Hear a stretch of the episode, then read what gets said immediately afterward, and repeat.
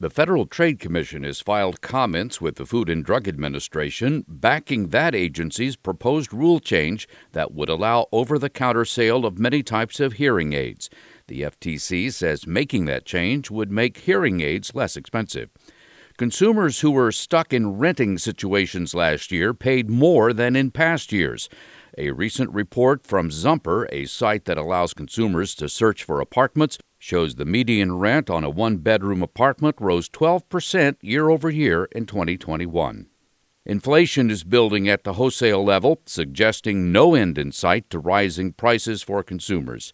The Labor Department reports its producer price index rose 9.7% last year.